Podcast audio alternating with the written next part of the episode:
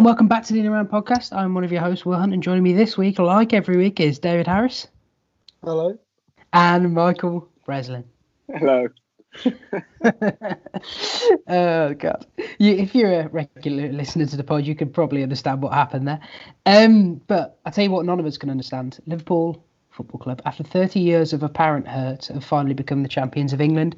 We thought it perfect time to sort of look back on their journey to winning the league, talk about the people who influenced them the most, um, talk about some of the big victories. Um, maybe reminisce a little bit on that Watford game, just so we don't have it being a total loving.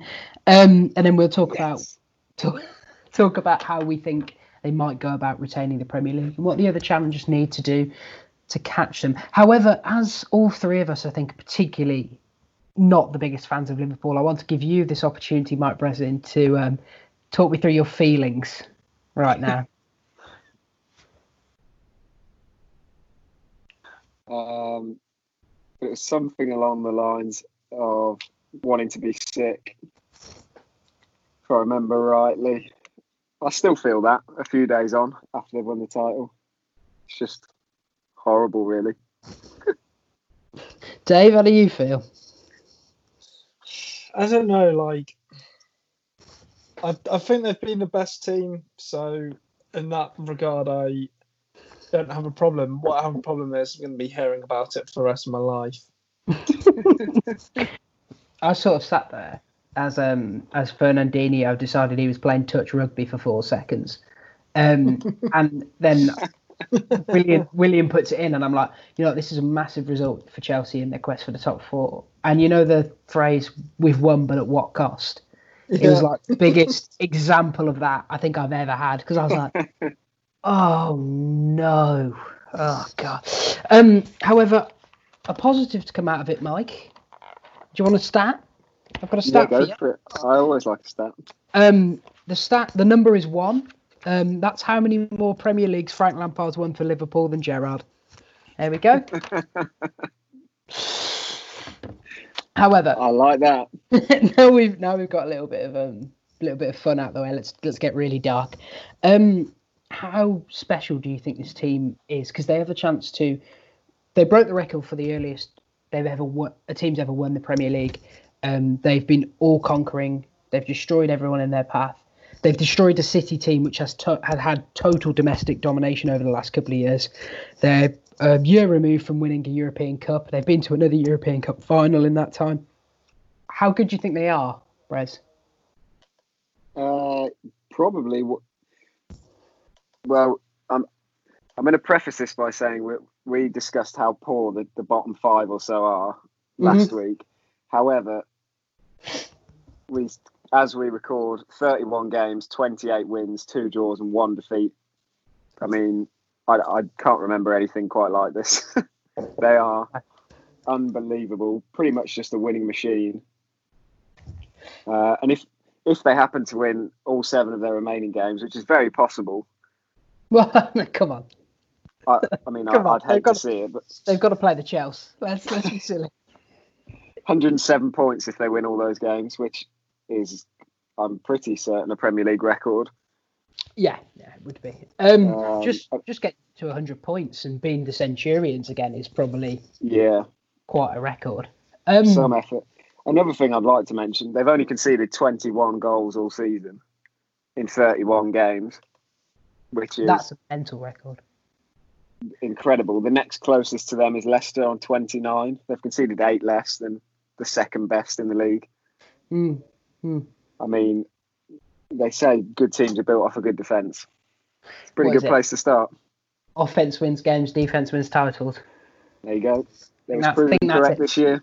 Um, Dave, uh, we had a chat months ago, middle of the season, when everyone was already pro- proclaiming that Liverpool were one of the best teams to ever play in the Premier League, in which we said they weren't better than the Invincibles, they weren't better than Centurions, they weren't better than United's treble winning team, they weren't better than Chelsea 0405. As you have you sort of shifted? Do you think they are better than some of these teams, or do you, do you think the only one? Which one would you compare them most to? It's sort of hard to compare between different teams in some aspects because I think it's fair to say that obviously Liverpool have been very well, but when you look have done very well, when you look at some of these other teams, they did have like a stronger opposition team, which maybe makes their achievement even better. So I'd rather look at this Liverpool team as being just like another one of the great Premier League teams rather than try and say that if they were going to play the Invincibles or if they were going to play so and so that they would be better over a season or whatever. Because I think it's a very hard thing to to sort of try and judge. Um, I think really the only team you can try and compare them to really is Man City Centurions, just because mm-hmm. I was only a couple of well, it was last season, um, and obviously they've been sort of the two main teams in the last last couple of years, so you can sort of compare how Liverpool have stepped up this year tremendously, and Man City have, in some aspects, sort of fallen off a cliff really compared mm. to the last season. Um, I think they are definitely going to go down as one of the the best Premier League teams. Um, as as Mike was saying with goals conceded and stuff, they really have been an all round package this year, um, and they've just at times really swept swept people apart. So mm. I think I think they definitely will be one of those Premier League teams that that everyone remembers. But again, that might be because you won't be able to go for a couple of hours of your life the remainder of it without someone bringing them up. So. They, um... He's not wrong. Dave, Dave wants to compare him to Man City last year, and they're 23 points ahead of Man, a Man City team that hasn't really changed that much since last year. Yeah. No, Man City hasn't changed their squad. They have changed in terms of per key personnel they've lost. I think um, you made a good point there, Dave, and I think we've discussed it before in the podcast that it's really difficult to compare teams cross generation, which is why you can only really compare them when they're within a few years of each other. So it's probably fair to compare the 04 05 Chelsea team with the Invincibles, for example, and it is fair to compare that Chelsea team with the Man United one of the Tevez and Rooney and stuff. But the thing I'd say with comparing the strengths of the league is that this Liverpool team has had incredible um, European success at a time where two of the greatest players to ever play are still playing. Mm. Um, let's not forget that they did lose to an all-time Madrid side, um, and then it sort of disbanded and they got the win. But I think we do have to sort of think to ourselves that these these this team is really special. Really That's a really good point. We should have really seen this coming, shouldn't we? They are. I mean, they had 97 points last year, which, to be honest, they should have had. A, they should have had a title for that. It's, yeah, and won the Champions League. Yeah, and won the Champions League. As it's you just said, an unbelievable achievement. However, when I'm actually going to, com- if I'm going to sit here and compare their their title win to City's, and I don't know whether this is just the, st- it's probably to do with the style of football. While I've always felt that Liverpool's wins week to week are inevitable, I've never felt that they were inevitable in the same way I used to look at City playing people and think City are going to score six or seven there. I just feel that maybe I just feel that City's domination felt City's domination felt like they didn't have a single weakness, whereas Liverpool's felt like even as they were undefeated for all that time, it felt that I never thought they'd be invincible. I never thought that they wouldn't have some problems, if you know what I mean. They were starting to get there with me. I really was starting to think they might. you really worried? I was getting worried, man. Before that Watford game, holy crap. I very rarely cheer cheer other teams' uh, goals, but that was one of them.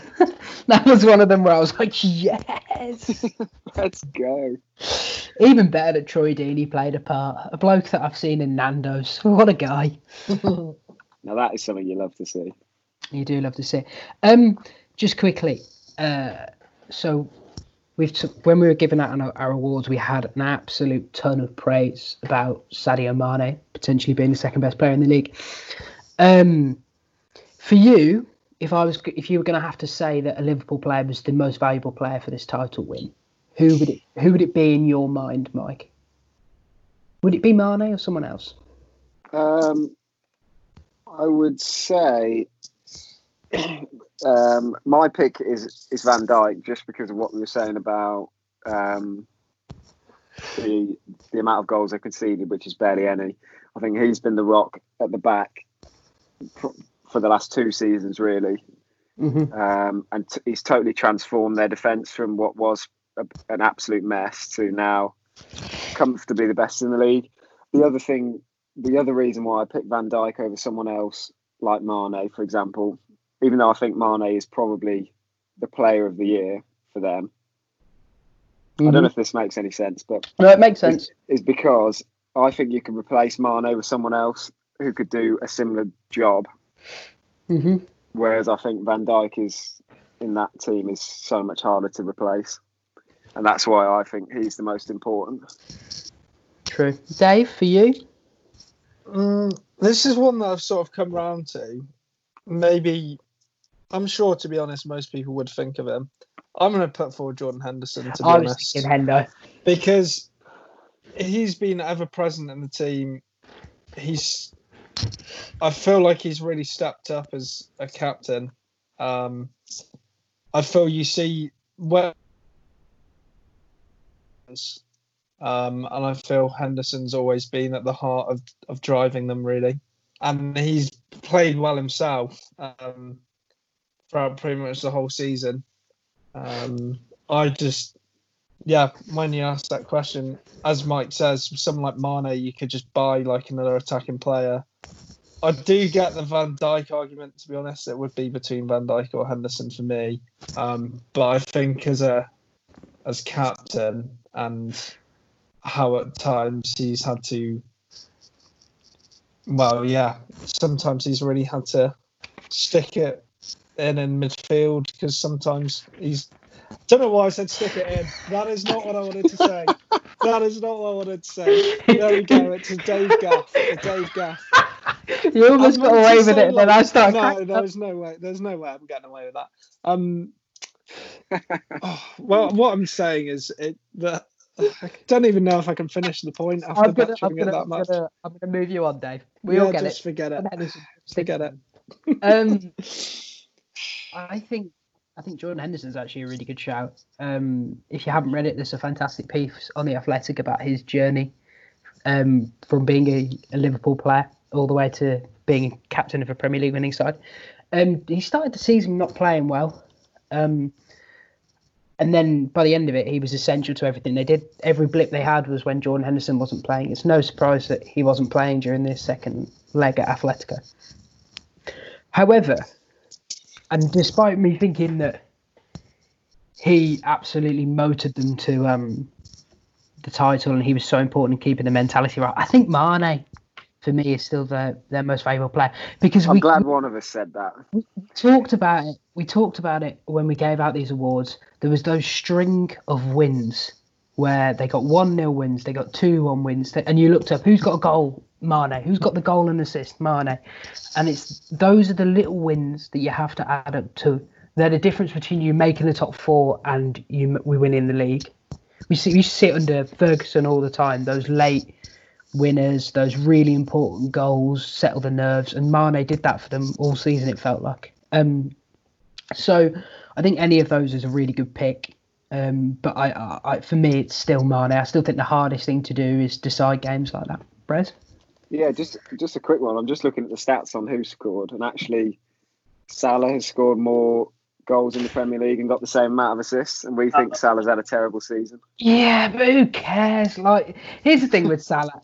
Salah's Salah's obviously. I'm gonna I'm gonna remove my bias for two seconds. I'm gonna forgive him for uh, what was it Shrewsbury away where he put a shot out for a throw in.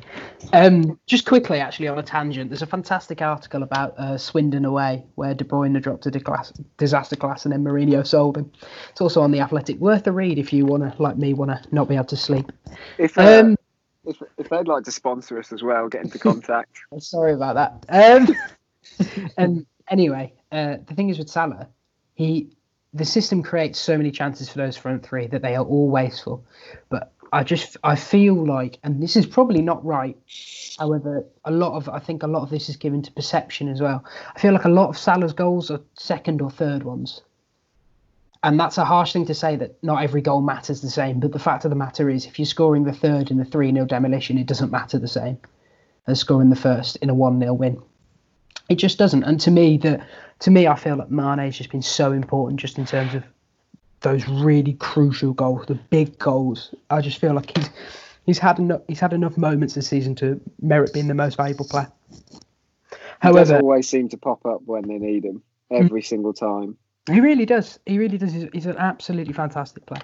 Um, and the fact is, it could be any of these, and I don't really think you could argue with them. Yeah, I agree. Um, so they won the title without being on the pitch. However, on the pitch, they've had some massive wins this year. That was a horrible segue. Don't worry. It's all right, well, we'll I, go said, with it. I was trying to say Henderson's carried a midfield and labelled it as stick it in. So Yeah, there's you, no. you had to stick it in the your- bars. The bar's very low. Oh, the bars on this one. floor. Um, however, we were talking before the podcast about the wins we feel that um, that really um, were the moments where you believed, and the players probably believe themselves. And me and you, Mike, couldn't look past the City three-one win. Which, what, what about that game really did it for you in terms of making you think that, oh God, this is it? I just, I mean, it was always billed as the uh, almost the title decider, and it was in November. Yeah, Um, but obviously, your home games, particularly when you're playing the teams around you, are the ones that you want at least not to drop, not to lose. Um, but they came out flying. I think they'd scored two in about 15 minutes or so. yeah, Uh, and they battered them, to be honest, for most of the game, if I Mm. remember rightly. it it it felt like um it felt clinical is what it felt like. I mean, let's not forget there was a dodgy VAR decision that led to Now, the that is a great point, actually. um like many dodgy VAR decisions. Uh, actually, that's the thing. VAR is the MVP for Liverpool this year. Um, Oh no. however, that was the game for me that were, there's something about beating the champions and sort of they were there's so they set boundaries for how many points they were winning that it always felt like those three points were going to matter hugely come the end of the season. Turns out they didn't. However, yeah, given what we'd seen the year before, yeah, the games between Liverpool and City were pretty much, yeah, as as we said, dubbed as the title deciders, even though no matter when they were. it didn't really matter when they were because of how good both of them had been the year before. Yeah. And I just think there's something about being able to do that to City, which is the hallmark of a really great side, which is why I'm so glad we beat City 2 1 the other day. Anyway, I have I have a Had to get different that game to put forward. To be fair, um, as you said with Liverpool, Man City, yeah, they beat Man City, but I remember a lot of controversy around VAR and and whatever, and also in November, you never really know what's what's going to go on in a full season. The game that for me, I thought this Liverpool team mean business was Boxing Day when at the time Leicester was second and they they went to the King Power and demolished them four 0 so not November, December. Yeah, but crucially, well, the very end of December. Uh, so it's practically There's a lot of games. There's a lot of games around that time. Well, it was Yeah. halfway through the season. Actually. David, it's 2020 until it's 2020. It's a reference to an Arsenal. oh god. What, what about what about beating Leicester made you think that this is the year for them? Well, Leicester at that point had been playing very well, um, Mhm. and looked pretty well at that point. To be honest, better than Man City at that moment in time. A lot of people The gave closest Leicester a really good chance to win that game. Yeah, and um, I just remember, I just remember Liverpool totally demolishing them. I think Alexander Arnold had a bit of a masterclass, if I. He did, Jay I Long. Yeah, Beat me on fantasy Um, But they, yeah, they just totally demolished the team that at the time looked the most promising of themselves.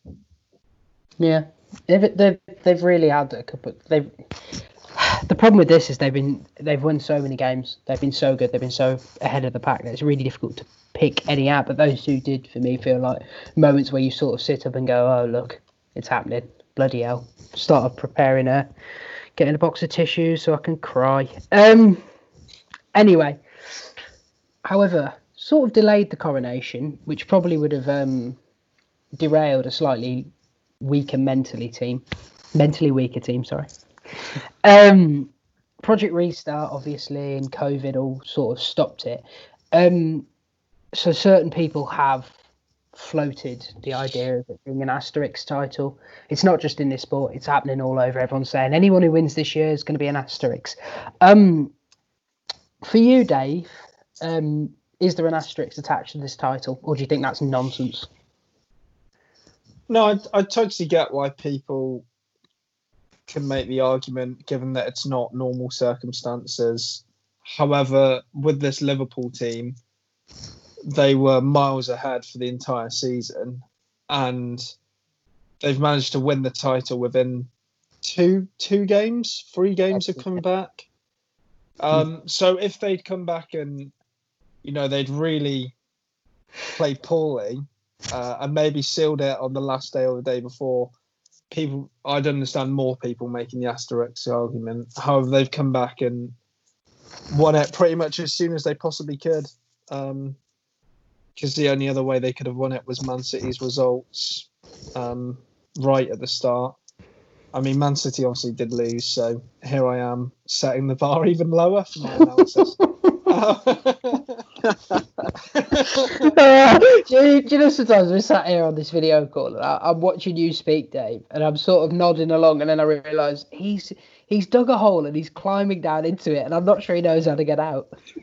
Um, so Yeah, I'm I'll- just I'll- calling myself out on this one to try and try and get past it.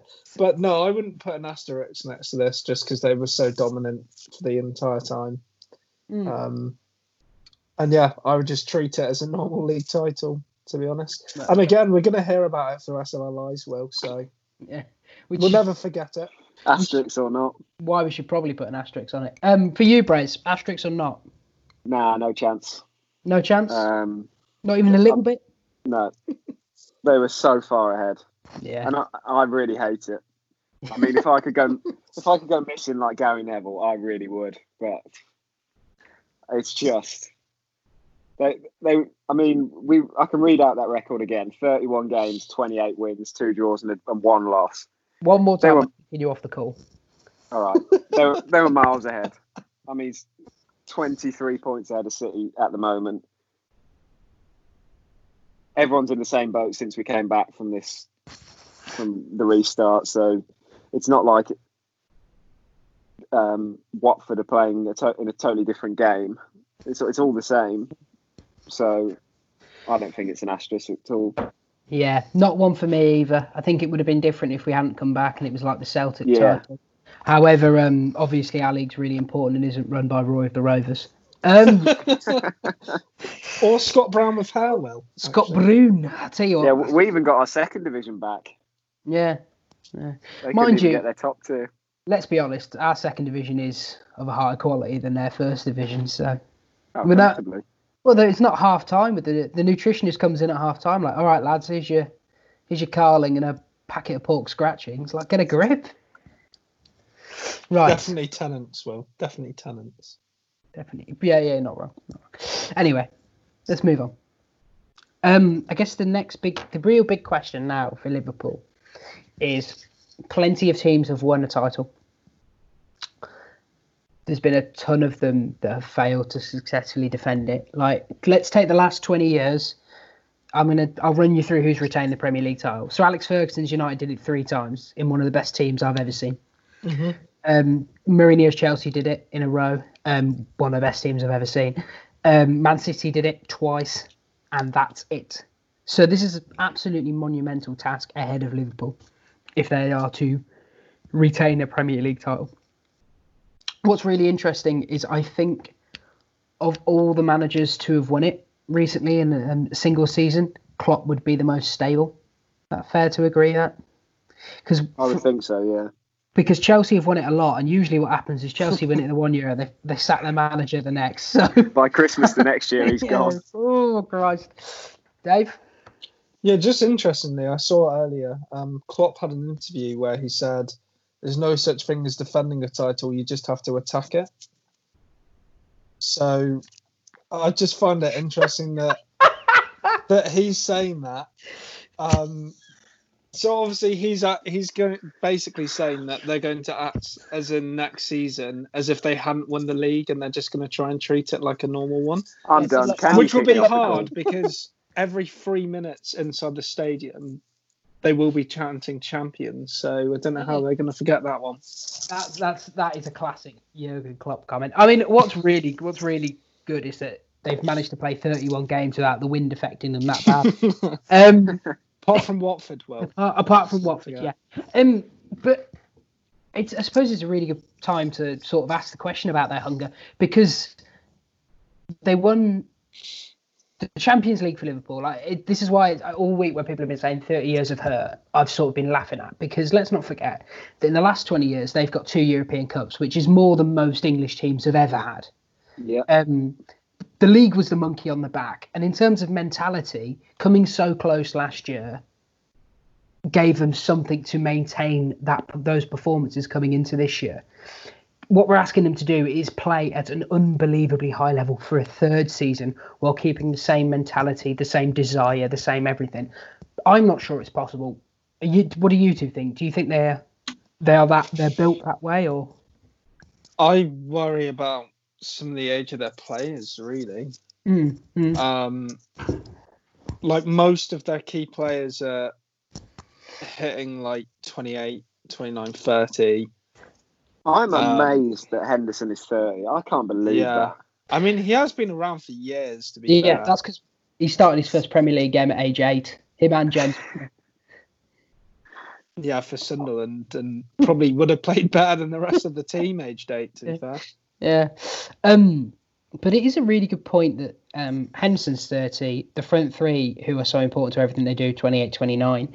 What they've sort of done, Liverpool, is they've um, they've built they built. Gary Neville expl- took it really well. He's about their recruitment. He said they've they've bought 30 million players and turned them into 130 million players at the start, and then they've just bought key pieces. But the key pieces are getting on a bit. Van Dijk is twenty eight. Also, he's actually he's I actually that's okay for a defender, though. he's actually That's twenty right. in a week. Twenty nine in a week. Well, Dave, he's, he's 28 till he's 29. Oh, here we go. He's not finished well. He's twenty eight. Yeah, he's got he's got a few years left, but if if Mane or Salah loses their pace, what happens then? That's your Yeah, that's that's an interesting point. Um, Yeah, I just- Barrel Shaqiri's not filling that hole. is yeah, he? yeah, I've, I've I've I've done this story about Sha- the time I saw Shakiri live and just been amazed at the the fact that he was just so wide.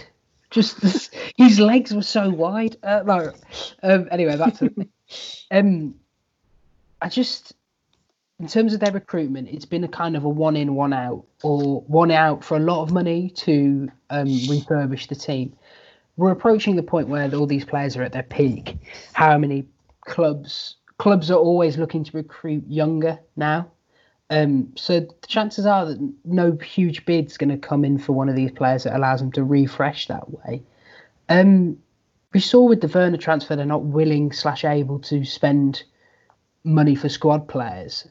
So are you a bit worried that they're not going to refresh properly, Mike, and they're going to run into the trap that many other teams have? I'm guessing the team that's going to start next year is going to look very very similar to the one that ends this season. Mm-hmm. Apart from maybe they can promote a couple of youngsters. We'll see if they do that or not.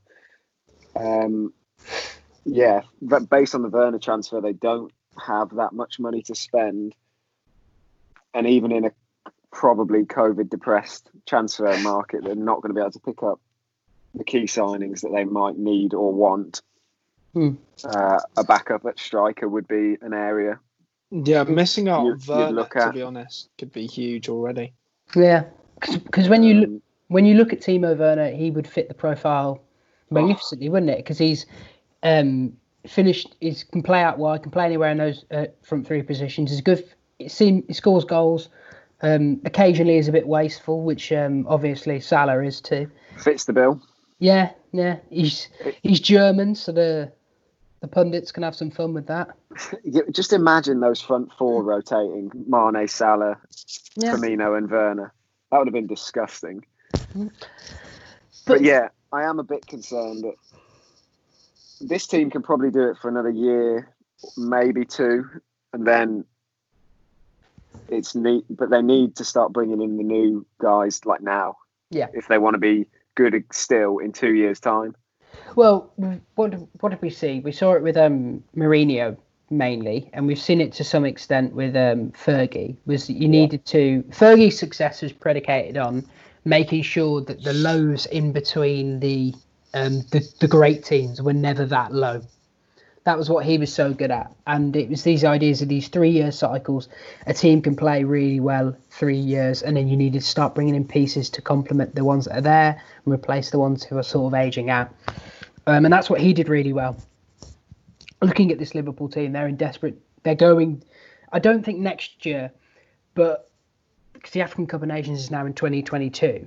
When that rolls around in January, you lose the front three. That could be curtains for a Liverpool title challenge that year because they just lost so many key players. Yeah, that's a real problem. I don't know if they're going to have the money either in January or next summer to even replace them unless they sell one or two. Mm. But who do you sell out? I mean, probably the only place that buys a 28 year old now is, is Real Madrid. I think Barcelona. Yeah. Oh yeah, Barcelona are good Real for it, actually. Real Madrid are going younger and younger and younger every year, it seems. That's true. Yeah, Except for Hazard. Um, they, they've been interested in, in Mane, I think, haven't they? they have. I think And Salah, maybe last year. Uh, I keep thinking this. If you're, um, I keep thinking that because obviously the businessmen are hugely involved in. Like, take Ed Woodward for example. Um, Ed Woodward should like look at players like Salah and think we conquer entire another African market, for example. Like, you look at Chelsea. Chelsea probably one of the biggest teams in Africa solely because they've had such an African contingent over the years. Um, so I wouldn't be surprised if Real Madrid or something decided that not only are we getting a good player, we've also got the chance at um, cracking into another market. Um, Dave, looking, we're going on about the squad now, but they've been remarkably lucky with injury over the last. year. Yeah. Do you I think? mean, yeah, sorry, go on, Will. no, no, no, no. Do you think? Um, uh, do you think like it can be expected to be that lucky, considering the kind of high intensity style they play for much longer? I mean, talking of Man City, like they they had it quite. They were quite lucky with injuries for two years, and then this year it's really come to bite them. If if you take Liverpool and next year, say Van Dijk is injured, uh, and say Mane or Salah, Yeah. who in that squad without major investment is even capable of filling their boots? Because I can't. Joe Gomez is their only really good centre back, and he's already playing next to Van Dijk. Lovren and Matip on anywhere near that level. Getting quite old now as well. Yeah, true. With Mane or Salah, you've got like Shaqiri, who isn't really the same sort of player, and don't know how effective he'd be as more than a squad player. Origi out wide wouldn't really do much either, I don't think. Uh, and then obviously you've got um, like Harvey Elliott, who looks good, but he's way too young, way too raw, really, to be given. You know, say say like Sane at City, say one of those two is out for pretty much the entire season. Um, well, if it's a regular season, which hopefully it will be, you'll be out for the entire season. Uh, you can't play like a 16, 17 year old for that many games at that level, that Mm. intensity, because he'll get injured too. I, yeah, and even with midfield, for example, say like Henderson gets injured, can Keita or Fabinho or Oxlade Chamberlain do what Henderson does? Probably not. So I- I've been No. a big fan of, of uh, Oxlade Chamberlain since he came back, actually. Hmm. I think he's been really good. I, But I yeah, t- I don't know. I don't think they do the same thing that Henderson Yeah. does for that team. I tell you, I'm not a fan of Naby Keita.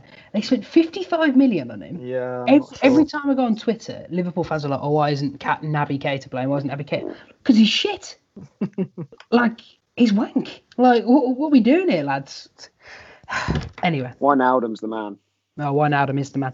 Um, he's also old, by the way. Yeah, he's 29 as well. Yeah, well, old in football terms, I think is what we're saying here, lads. yeah, For- yeah, yeah. Yeah. for any of the just, listeners get offended. Um, I guess the only last question is Klopp and Liverpool has been such a match made in heaven. Um, in terms of style, in terms of um, I think attitude, in certainly in terms of political views and things like that. Um, he's been there five years. he took five years to build his team at Dortmund, and then it rapidly came crashing down in year seven.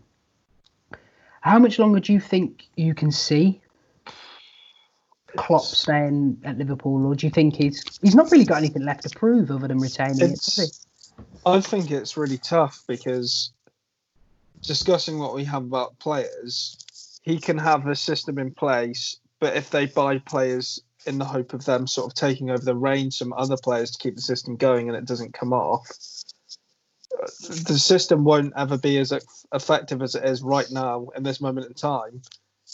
One thing that I would say that Klopp has more in his favour than he did at Dortmund, Liverpool aren't the club that sort of aren't a club that really have to sell their key players, whereas obviously everyone knows that Dortmund to an extent can't really financially compete with the big boys, even Bayern. So he's no. there's a very there's a much smaller chance, I would say, of his players being snatched away. However, as we've discussed with the squad, he would need to get some people in to replace them long term, and they'd have to hit the ground running. Because if it if you've lost like Mane and Salah and you're playing people instead who aren't good and Firmino, to be honest, maybe doesn't get enough credit. He's pivotal in in what he does in that team. If you have someone that can't do what he does in that team, the whole mm-hmm. system sort of falls apart. So I think really with Klopp, to judge on how effective he could be, it really depends on how, who they recruit in the mm. next year or two to try and carry forward this philosophy that he's built into the club. Mm. I mean, just in terms of moving on, where where the only places the only places that really are a step up that he can go to, because let's be honest, the three biggest clubs in the world, Barcelona, Real Madrid, Manchester United. He can't go to Man United. He's not the type no. of person that would ever go to Man United. So he's looking at Real Madrid and he's looking at Barcelona. And to me, neither of those jobs fits Jurgen Klopp. They don't. They don't feel like stylistic fits that you would expect. Um, maybe he takes a German national job, but I think he's probably going to stay at Liverpool for quite a while, and I think it's going to be really interesting to see how he evolves his teams. He shouldn't be going near Barca. I can tell you that. I think Klopp will be there for quite a while mm. as well. I agree. Yeah. So there's questions to be asked about Liverpool in terms of getting close to them, but there's also very interesting questions to be asked of the other teams around so let's quickly run through the challenges and let's sort of have a have a quick chat about what we think they have to do to get close because it is an unbelievable gap. Um, I think I do think I'm going to preface this, and this is Liverpool fans won't like this. I do think it's a bit of an artificial gap. If you know what I mean, is they've obviously played really well this season, but are Liverpool that much better than a fully fit Man City for 38 games? No, I don't think they are. Are they that much better than the Bruno Fernandes led United for that long? I don't really think so. Are they that much better than the Billy Gilmour led Chelsea for that long? Remains to be seen. Billy, I was ever so disappointed by your disaster class against Leicester. Yeah, that was a shame. You. I will forgive you. Um, and I guess there's other smaller clubs that might make a run for it, like Tottenham. Um, so let's. They're not going to make a run for it. No, God, no, not with Jose. Let's let's start with the big challenger to Liverpool's um, dynasty, um, City. Oh God. Yeah, yeah. This, this, is like what was it? The Gary Neville quote. It's like asking which one you want to take home, your wife or something. Yeah, um, that's what it feels like for me. This is horrible. Key problems for City this year that have been well documented.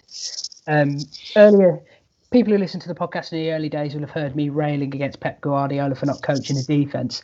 My defense is certain defense. God, Christ, defense, defense. DeMar DeRozan. We'll, start, defense. we'll start an American sports podcast. I've been sorry. I've been listening to a basketball podcast before I did before I came on this one, and they were just like oh, defense, Demar. Okay. Anyway, but that's clearly a problem area for City. They've got Laporte back. However, it still hasn't looked fully sorted yet, Mike. What what what do you think they have to do? To I'd, sure? I'd still like to see another centre half next to Laporte. He's mm. a lot more solid. It sounds like Otamendi might be on the move, depending on what happens, which would be which would be good news for everyone apart from um, all the other teams in the league. um, they still don't seem particularly settled at despite the amount of money you spent, the wing backs don't seem overly settled either. Oh, it wouldn't be in summer without 50 million on a new left Yeah. back, would it, Pep? So it'll be, uh, which is crazy considering some of the talent they've got in, in those positions, but it still doesn't seem to work out, Mhm. especially the left back. Yeah. He doesn't seem to have a clue who his best Well- left back is. This is the thing. Ben Mendy is going to get a lot. Of, ben Mendy's been getting a lot of stick, and they've been getting a lot of stick for that buy. When Ben Mendy turned up at City, he was probably a top three left back in the world, Yeah. Yeah. and then he's had injury after injury. And I just don't think he's. I don't I think not being on the training pitch of Guardiola was really hurt. Um, that being said, Dave, it's time for a Dave exclusive Oh god. because Dave, Dave, they're going to lose Leroy Sané apparently, aren't they? Yeah, Sané is going to Bayern. Um, Is he Dave? Who are they replacing him with, Dave? Well, I well, you act like this like I'm some sort of agent involved in the deal. I saw. If you I saw were, you wouldn't be on this podcast. He would.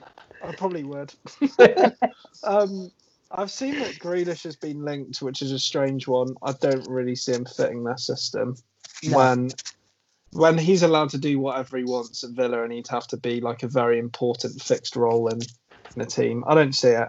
However, with Man City, I think they, to be honest, oh, I don't. I was going to say Foden can replace David Silva, but I, I sound too much like Henry Hodgson, so I won't. Um, I think He's going to be given a run to see if he can. Here's I the think thing. they're only sure. missing a couple of. If they can recruit a couple of good players, I think they could be right up there again. But that's That almost in the hope that Liverpool don't win two titles in the league in the in a row. Really, So City, City to me have got some really interesting recruitment questions coming, because say what The you want. So, yes, Dave? the the European ban, to be honest, will dictate Yeah. whatever they can and can't let's do. let's come on to that later and just act as if they're not getting it for now. Okay. Um, let's just so just think. To me, they need a new left back. They need a new centre back. They're going to need a Mhm. new goalkeeper, a r- reserve goalkeeper. They're going to need a new centre mid. Oh, they got Scott Carson. Don't That's worry about that. Nope. nope, nope. They're going to need another centre mid just for cover in the middle bit with Silva out. And I don't think you can rely on Gundogan, personally. No, you really don't like him, do you? No, I what does he do, well man? year, like to be honest. he just wanders around. He's not particular. He's he's one of those players who's a good player, but look, I look at him and I'm like, well, you're not good enough to play as a number eight when you've got the likes of Silva and Kevin De Bruyne. You can't play where Rodri does, so just fuck off. All right, go play for Everton. Christ, go next to Andre Gomes, and you can both be there, and I won't know what you're doing again. Um, I also think really interesting fact is I read a stat that Aguero's only played the equivalent in, in minutes of 16 league games this season. Um, Pep's been he's turned 32. He's got currently got a really bad he's got a bad injury. He's going to be out for a few weeks. It's interesting that Pep's managing him, and next year he's in the last year of his deal, in which it's everyone just it's an open secret in football that he's going home to Argentina. Um, so they need to start thinking: Is Jesus the the full option up front, or are they going to have to recruit? So they've got an absolute ton of things they need to buy, people they need to look at.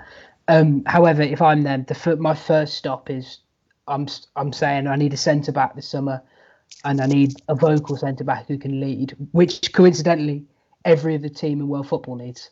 Chelsea need it. Man United could do with one. Um, Ars- Evans. Him Arsenal. Arsenal need 13. Um, like, things like that, for that example. They and then left back. What they're going to do? They're going to be like everyone else by Ben Chilwell. Like there's not enough Ben Chilwells to go around. Although let me tell you now, he was spreading himself pretty thin against Chelsea. Um, that being said, they've got they've got all those really interesting recruitment questions, um, which are going to keep them away from Liverpool. But the one thing you would say, Mike, is we had questions about maybe Liverpool keeping their desire. We know this City team has a desire for domestic domination, um, and maybe the real hunger for the league will be back next year. Yeah, they're, they're going to be back big time next year. I think. Mm, Particularly, well, we'll see what happens with the Champions League ban. But if they're banned from the Champions League, that's all they got to run at. Mm. So, I mean, they're going to be going all out for that. I Yeah. think Pep Pep sticks around. We can just. De Bruyne says maybe t- two year the two year ban will be too long, so he might go. But I think you're going to keep a lot of your players still that are currently there. Yeah. Um, and in that case, they're still with a few question marks here and there, still very much in the hunt for the title. Still they're, yeah, they're going to be gunning for that. They're going to be gunning for Liverpool. So, Well, so is everyone else, to be fair. But just spitballing here. If they were to buy Ben Chilwell, for example, because that's the guy they're linked with at left back, and if they were to buy Cal- um, Koulibaly, who I think is a bit old for them, oh but man, is still an absolutely unbelievable centre half. If they was to get them two in, um, they'd be your favourites for the title, would they? um, they might not be the bookies' favourites, but I would like that to stick some money on them. Yeah, Yeah. Well, as we always say, Mike Bradson knows more than the bookies. Um, always. Dave, I guess this is a totally different proposition. Is if, as you mentioned, it's a two-year European ban, then isn't it? Yeah. I mean, to be honest, one thing that could save them is the effects of COVID on the on the transfer window, uh, because players like De Bruyne, for example, would command an astronomical fee. Usually, it's very unlikely that anyone's going to be able to afford that. Um, I mean, sort of depends on the really depends on the players temperament because if they really want to throw the toys out of the pram and throw in a transfer request, for example, that could happen. Um, but I think, to be honest, with this Man City, I don't really see any characters doing that in that team.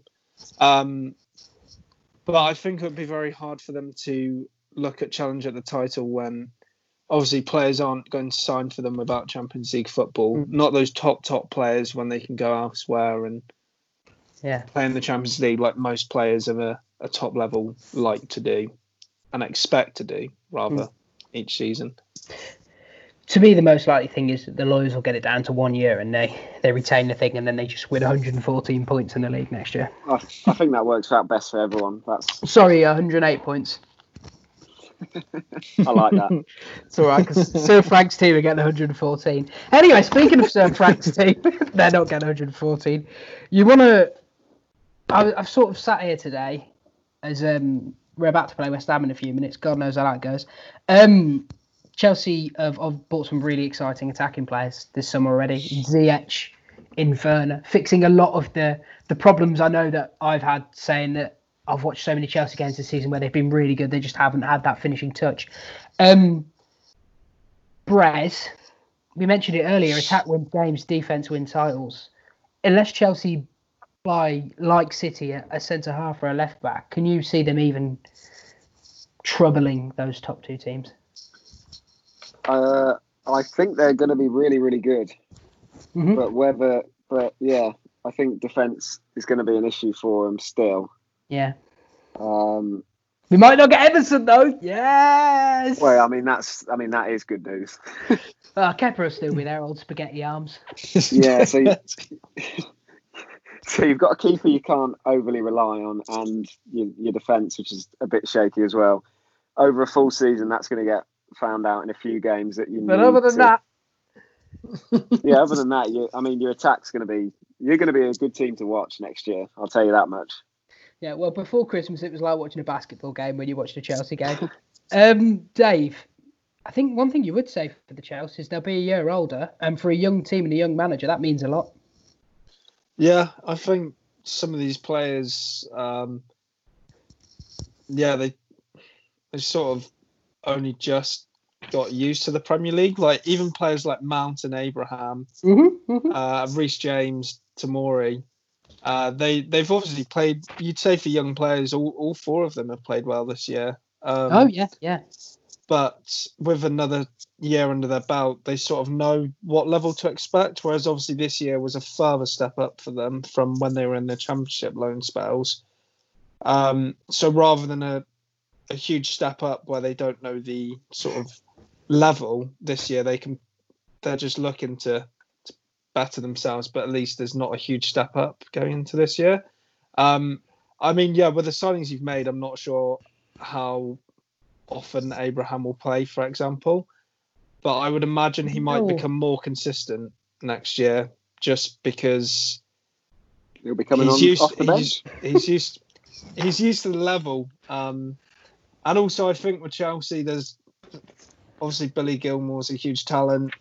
I think Billy Gilmour, Player of the Year 21 2022. Thank you very much. Holding it Um, up, got it ready to go on the wall. There we are. No, we're not having it. Okay. I I would love to see it, but Imagine if Billy Gilmour wins Player of the Year. Christ, that be so funny, wouldn't it? Um, so, and just quickly on Abraham, uh, I was sort of thinking to myself that um, that it would be Abraham up top, Ziyech right, Werner left. However, Christian Pulisic, yeah, probably one of the stars since it's come back, along with. I tell you what, I don't know what coronavirus has done to Ross Barkley, but he is just—he's come out like he's just on fire. Oh, good stuff, Ross. I think both of them are kind of playing for next well their place next season really. Yeah. Yeah. Particularly Pulisic now that Werner's in. Pulisic has started to do the thing which gets Sterling all those goals as he drifts in at the back post. You saw it in the Villa game. He, he I tell you what, a strike force of Werner, Pulisic, and um, Ziyech, interchangeable, can go past anyone. That's really exciting. Um, I do worry for Tammy Abraham because I, I, I feel like he's the type of player that actually benefits from a run of games. Um, however, those are really exciting problems for Frank to have. And as we've seen since the restart, Frank's actually improving as a manager every day, which is nice to see. But I think next year will probably be way too early for us. Speaking of teams, it might not be too early for, though. Manchester United. The Manchester United. I guess without wanting to bang on about it again like we did, Resin, is the biggest barrier to a Man United title charge the manager? Uh, potentially, my um, probably my bigger concern actually is the um, if we wanted to rest some players, what's actually coming on? That's a good point. What, what's actually the players that if we wanted to rest Pogba or Fernandes, who actually comes in for them at the moment? It's Mata or Fred or whoever. We will have no slander about Juan Mata on this podcast. Let me tell Did you you watch him against Norwich? Oh, his legs are gone, but he's still a good player. I- love the guy, but that was just a horror display. He needs That's to probably- back to Spain. Yeah, where it's a bit slower. Mm. That would probably be more of my concern. Whether Ollie can out tactic people, he has done a few times against the bigger teams. He seems to struggle when we have to break down a low block, as we've discussed before. Maybe with a, I mean, they're talking about only 50 million for Sancho. That's not going to get Sancho done. So no, That's just, that's just a negotiating tactic, yeah, isn't it? It's just yeah, it- it's, it- it's got to be. that was one of my favourite things about football. Um, being on uh, our Twitter account with all the football um, stuff on there, and if you want to follow that Twitter account, it's at In and Around Pod. Um, one of the best things about it was just seeing everybody literally at the same time going "lol, bullshit," and everyone knew what they were doing. And that's the thing. Dortmund are under no pressure to sell, so United get out those checkbooks. Yep. Yeah, but it's just going to be another Bruno Fernandes where we end up paying what they want anyway. Yeah. but we, I mean, with Fernandes, and I will commend M- Mr. Pogba on his recent performances. He has been good The hell. since the restart. Right. God, the Scousers have won a title. Mike's bloody. I tell you what, it's the end of the world. It really is. Christ alive. Um, Um, I, th- I think that they should really get top four next year. That I don't really see them necessarily challenging for the title and with, without may, maybe a couple of quite a few signings. Really, still, I think they're a couple of players away still. okay. I mean, I tell you what, Dave. Um, if Sancho is, if they do buy Sancho and he's able to have the level of impact that Bruno Fernandes has had on United, in both in terms of making them watchable, for example, I think the other That's so true. I think the other day was the first time I've enjoyed enjoyed a United game in about five years. Um, and I didn't really enjoy it. Um, if he had is able to have that level of impact, it could we could be talking about them taking yet another step up. Dave, what do you think? Yeah, it's true. I mean, Bruno Fernandes has sort of looks to have added like a missing piece to the jigsaw. Really, he's just. I feel like the whole team have have like a, a newfound confidence just because they. He's just so he's just so good. The attackers know that he's gonna find them with the ball. This newfound belief that they don't have to worry about going to get the ball because Bruno Fernandes will get it into them. Um, if you can add a player of the quality of Sancho, who I'm sure could have a similar impact out wide, it can only really benefit the team. Um, I would say, I mean, Dan James, as much as he's a trier and he doesn't seem bad, he's not anywhere near the level of Sancho, is he? You just called him a trier. That that makes him bad. He is a trier. He runs. He runs all the time. The guy doesn't stop. He runs in his sleep. Will I, I watched. Him and Richarlison, according to Dave, the hardest workers in the league. Uh, Richarlison scored today. Well, I just Did wanted to bring that up. Yeah. that's okay. okay. Broken clock is right twice a day. Um, it, I think I think it's really interesting and exciting times for Manchester United. They've got a young squad. If they get Sancho, I would, to be honest, I'd rather Sancho be in the league just because I think we need talents. I, Yeah. I don't particularly want him at United, but I mean we can fit him in um, unless he wants to play right back or left back. Please, Oh, left back. Yeah. please, get rid of, please get rid of Emerson. Um, we were going to talk about Spurs, but then we realised that's ridiculous because the idea of Tottenham Hotspur winning a title is laughable. Um, but the biggest Thank you for barrier, doing that. the biggest barrier for Tottenham Hotspur is Mourinho, and the biggest positive for them is Mourinho. Because if Mourinho decides to finally figure it out and how he wants to attack in the modern era, then they are going to be an absolute monstrous team. Because they've still got Harry Kane, who's probably the best striker in the division. Debate that all you want with Aguero, but as certainly Aguero ages, he's probably the best. They've got Son, they've got good players, they've got a good manager. They need, they're a few signings away too. However, that being said, we started this podcast by asking if anyone's going to dethrone Liverpool, and all we've done is say Liverpool have got all the players at their peak, and everyone else are a few players away, which I think is telling. Um, so Any any thoughts on Leicester giving it another go? Nah, fuck them. They're done. no. They were, uh, indeed, the, Leicester actually very quietly and interesting have agreed to sign um, uh, the Portuguese guy who plays with Betis and deep line mid, William Cavalier. William Carvalho, which looks to me like a replacement for Ndidi. Which means Yes, that's somewhere. true. And let me tell you now, when I say Ndidi, um, other than maybe Ricardo Pereira, is the Better be Man City. is the most impressive player in that um, Leicester team, and without him, they're a shadow of a thing. They actually lost today, didn't they? And they're now uh, one win from thirteen. Yeah, they lost. Yeah, look, I just- Interestingly enough, um, To Everton. Richarlison's Everton.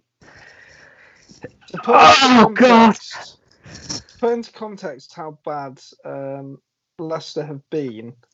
Uh, when I was looking at Liverpool Leicester, which was 4 0 back on Boxing Day, uh, let me just. I believe Leicester are on 39 points from. Let me check. They're on 39 points in 19 games.